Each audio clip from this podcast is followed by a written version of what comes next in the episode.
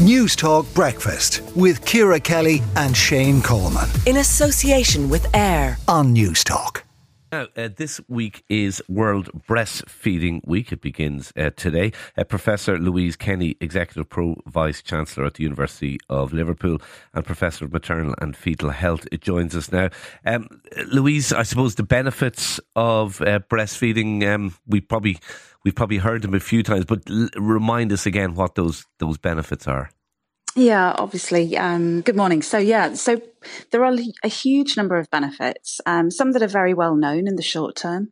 Um, like, for example, it's the perfect nutrition. So every breastfeed is specific for that baby at that time. Uh, it's readily available, always served at the right temperature, and it's free. Um, but in terms of babies' health, we know that breastfed babies have um, a lower risk of uh, infections. They're less likely to have ear infections and stomach bugs. As they grow, they've got a lower risk of asthma. Um, and we know that the benefits of breastfeeding go on into adult life. So babies that were breastfed grow up into adults that have a lower risk of obesity and type 1 diabetes. And there's also been some really intriguing work recently which uh, shows that babies who are breastfed are more likely to do well at school. They have a higher IQ.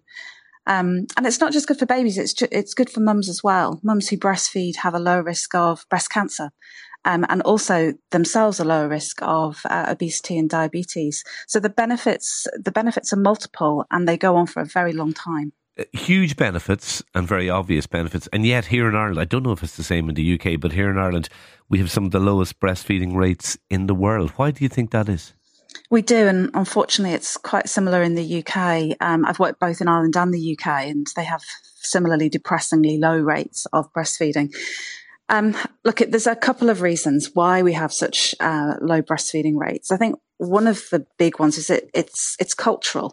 Um, we've got low rates of breastfeeding that go back a couple of generations now, and it's quite difficult if you're a young mum to do something that you can't, you know, you can't see, you can't be what you can't see. Um, so if there isn't a culture of breastfeeding, it's it's it's difficult.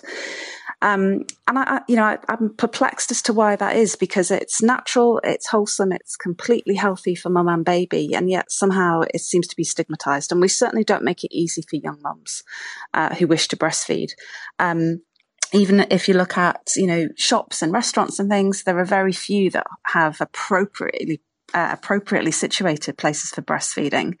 And sometimes those that do have facilities, you know, next to or actually in the toilets you know, and I certainly wouldn't eat my dinner in the toilet, so I don't see why we expect. Uh, for, yeah, you know, interesting, Louise. Uh, when you say you know acceptable places for breastfeeding, I mean, is everywhere not an acceptable place to breastfeed? Well, that's. I mean, that was going to be my next point. Um, you know, the fact that we do have to provide these places, I think, signifies a, a bigger issue. The fact that um, breastfeeding, in my opinion, should be so normalised that you should be able to do it anywhere and at any time.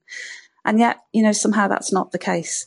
I think the, the main reason, however, why we, um, we don't have higher breastfeeding rates is because of a lack of, um, skilled um, resource both in pregnancy and critically in the early postnatal period to encourage breastfeeding.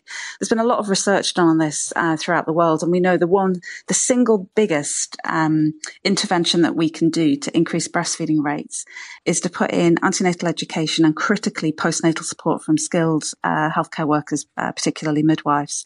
Now we know that um, Ireland um, and the UK have relatively low rates of midwives. There are certainly in the UK at the moment a huge number of vacancies within the midwifery possess- uh, uh, profession.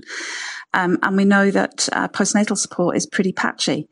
Um, we don't we have very little postnatal support at all in Ireland. Um, and putting in midwives who are available to go and see young first time mums in their home uh, every day for the first few mm. weeks after birth that's would crucial. be the single greatest invention. Absolutely. Because yeah, it can be a challenge uh, when you're breastfeeding at first, and um, there, there, are, there are can be challenges about that. You, do need help and guidance. Oh, absolutely. I always say to all the mums that I look after in pregnancy, uh, breastfeeding is is not easy. Yes, for some for some women it absolutely is. But I breastfed both my babies. Now I've got a PhD, a medical degree, and I've run a marathon. And I always say that breastfeeding my babies was still the hardest thing that I've ever done. really.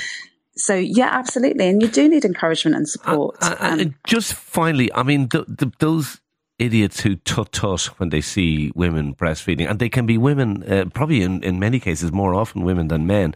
Is that gone, or is that still a is that still a factor? No, I think it's still. I think you you can sometimes still see it. Women, women are feel um, very stigmatized if they breastfeed in public. There is still that kind of element of shame. Um, now, you know, hopefully it's getting less because we are becoming a lot more open and aware um, as a society that breastfeeding is is normal and that it's healthy and that it's uh, a brilliant public health intervention. But I think you know in certain quarters it still is uh, it still is an issue. Okay, we leave it there. Professor Louise Kenny, Executive Pro Vice Chancellor at the University of Limerick, uh, University of Liverpool, not Limerick. My apologies. Uh, thank you for talking to Newstalk Breakfast. Newstalk Breakfast with Ciara Kelly and Shane Coleman. In association with AIR. Weekday mornings at 7 on Newstalk.